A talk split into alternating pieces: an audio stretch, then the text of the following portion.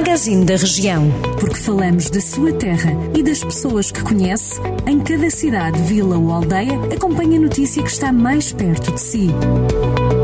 Magazine da Região. Edição de Ricardo Ferreira.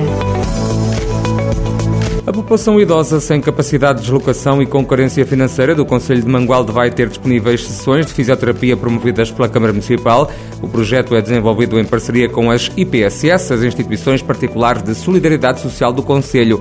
Iniciativa à qual foi dada o nome Mobilidade Mais visa a reabilitação física e o envelhecimento ativo da população através da prestação de serviços de fisioterapia. O projeto arranca com uma avaliação inicial que vai ter continuidade ao longo do tempo e os profissionais vão fazer tratamentos individuais, classe de movimentos e orientação, capacitação.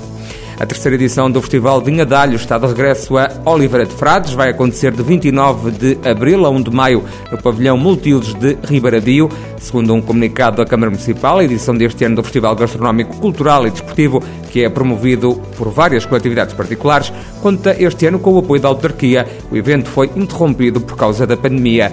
Durante três dias, o pavilhão Multiusos de Ribaradio vai acolher gastronomia, música, dança, produtos locais, artesanato, caminhadas, insufláveis, magia e diversão, tudo a pensar nos visitantes.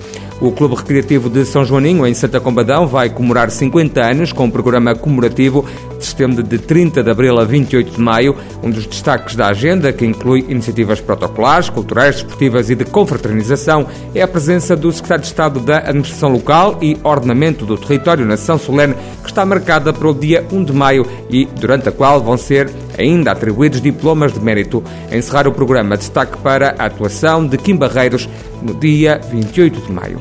A Câmara de São João da Pesqueira vai promover o concurso Doce Coração do Douro. A iniciativa tem como objetivo primordial fomentar a criação de um doce representativo do Conselho e da região, em que seja obrigatoriamente introduzido o vinho do Porto e outros produtos endógenos como a amêndoa, a maçã, o mel ou o azeite.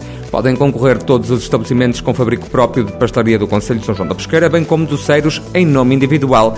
São admitidas a concurso as categorias bolo seco, bolo úmido, biscoito e pastel.